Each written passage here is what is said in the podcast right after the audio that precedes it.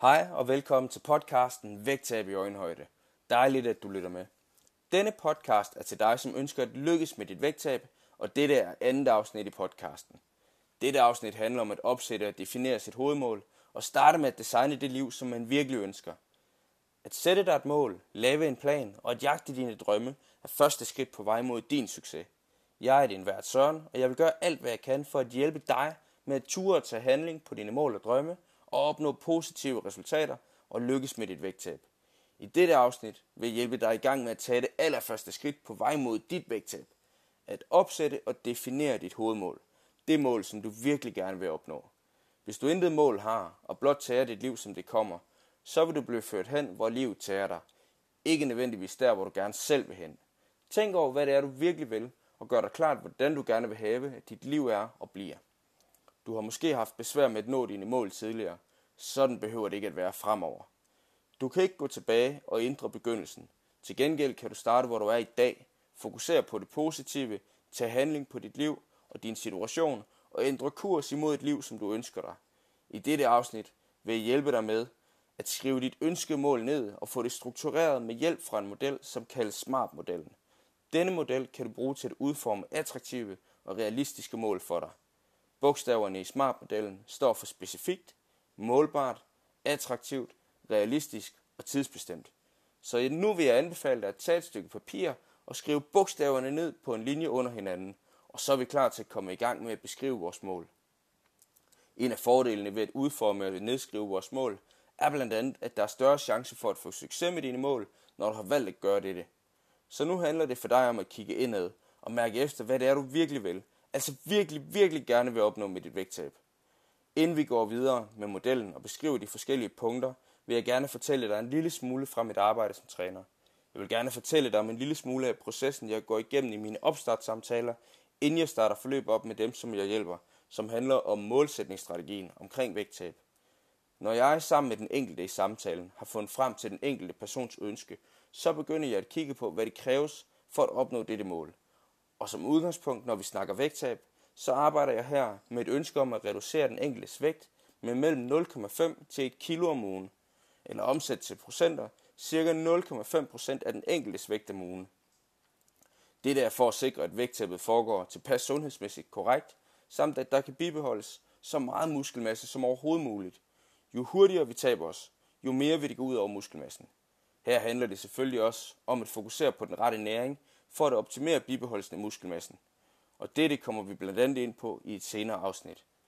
En anden fordel i en langsommere proces med dit vægttab er, at du skal lære en masse ud af dit vægttab og opbygge så mange sunde rutiner som muligt, sådan at når du har opnået dit ønskede mål, så er du også i stand til at holde din ønskede vægt med dine nye sunde vaner og rutiner.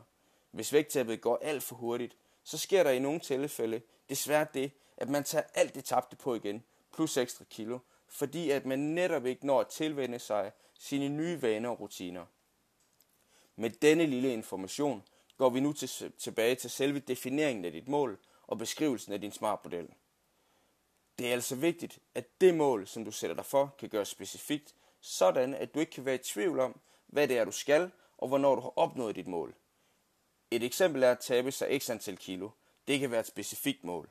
Det mål med at tabe x antal kilo er samtidig målbart, da du løbende kan måle, om du kommer tættere på dit mål. Næste step i modellen er attraktivt. Dette step er vigtigere, end man som udgangspunkt skulle tro. Her handler det nemlig om selve din motivation for at opnå målet. Det er meget individuelt, hvad der er attraktivt for os.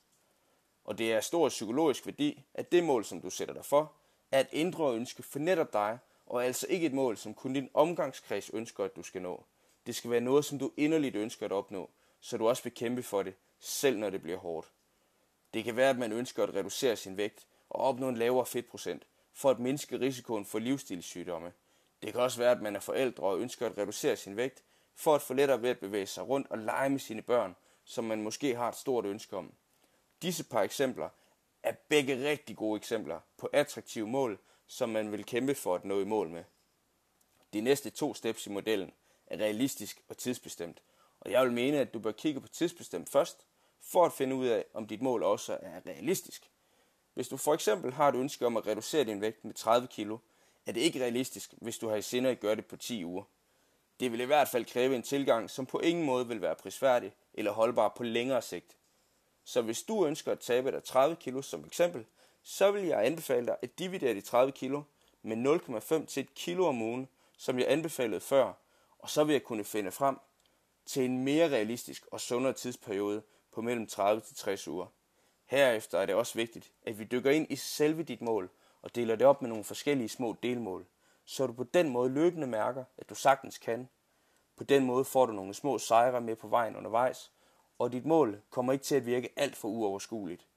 Og så kan du holde din gejst op under hele vægttabet. Et udgangspunkt kan være at sige, at du hele tiden arbejder med delmål på mellem 14 dage til en måned frem, og løbende sætter dig forskellige delmål. Et eksempel på dette kan være, at man ønsker at komme ud og træne 2-3 gange i ugen, eller at man vil gå 8-10.000 skridt 5 ud af ugens 7 dage. Sørg for, at dine delmål kan være med til at motivere dig.